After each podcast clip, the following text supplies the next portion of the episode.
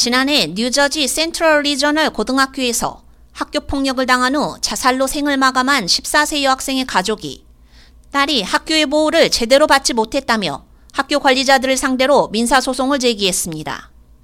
지난해 2월 이 여학생은 극단적 선택을 하기 이틀 전 학교 복도에서 다른 학생들에게 둘러싸여 폭행을 당했고 폭행을 당하는 장면이 동영상으로 촬영돼 소셜미디어 등을 통해 공유된 것으로 드러났습니다.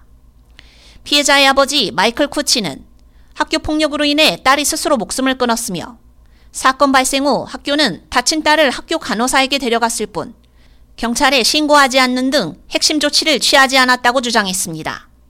그러나 학교 측은 교육부 정책에 따라 경찰을 불렀지만 항상 고소를 추진하는 것은 아니라고 반박했습니다. 코치는 이러한 실패와 실수가 딸의 공개적인 망신과 궁극적인 자살로 이어졌다며 29일 오션 카운티의 뉴저지 고등법원에 소송을 제기했습니다.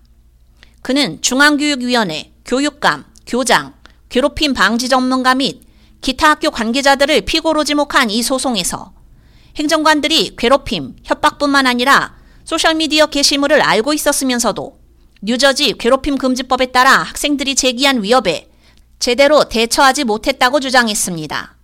그는 성명을 통해 딸의 죽음이 있은 지 약 1년이 지났지만 우리는 여전히 정의를 기다리고 있다며 이 학교에는 학교 행정관들 중 누구도 인정하거나 해결하려고 하지 않는 심각한 학교 폭력 문제가 있음이 분명하다고 전했습니다.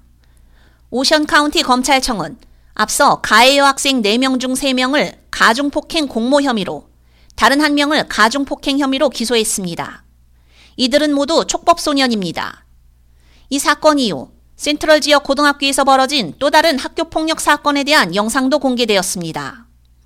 2022년에 촬영된 이 영상에서는 레슬링 경기 도중 생긴 어깨 부상 때문에 팔에 깁스를 하고 있는 한 소녀가 공격을 받고 있습니다.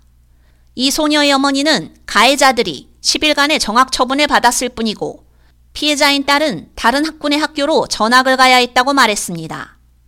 피해자의 변호사는 괴롭히고 협박하려는 의도로 사건 영상이 소셜미디어에 올려진 것이라고 주장하고 있습니다. 키레디오 유지연입니다.